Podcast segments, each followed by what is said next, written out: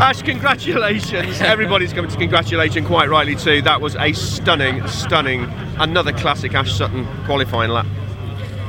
Yeah, it's um, it's phenomenal. Um, I felt a bit of pressure mid session. I'm not going to lie. Um, top with Tom's pressure and the lap he was putting in, and then we hear suddenly Ricky popped up there and, and whatnot. So yeah,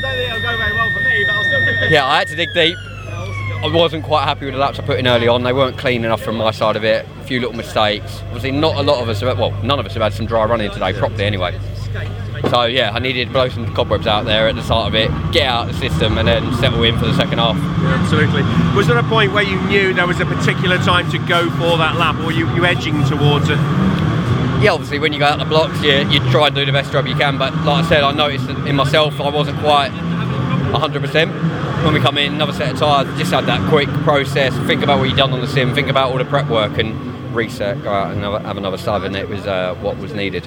Yeah, I mean, everybody says another great Ash Sutton lap, but actually, when you look at the times, that was a cracking. That's a big, fast lap. Does that make sense? It's not very good grammar, but you know what I'm saying. In this circuit today, that was a big lap.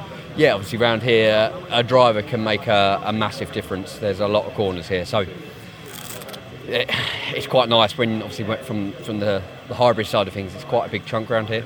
I think it's three and a half, four attempts that a driver can have by having full deployment. So I have to look elsewhere, and the only place I can look is around the squiggly bits, and I did exactly that. The car, the car allowed me to. So big thanks to NAPA Racing UK on that one.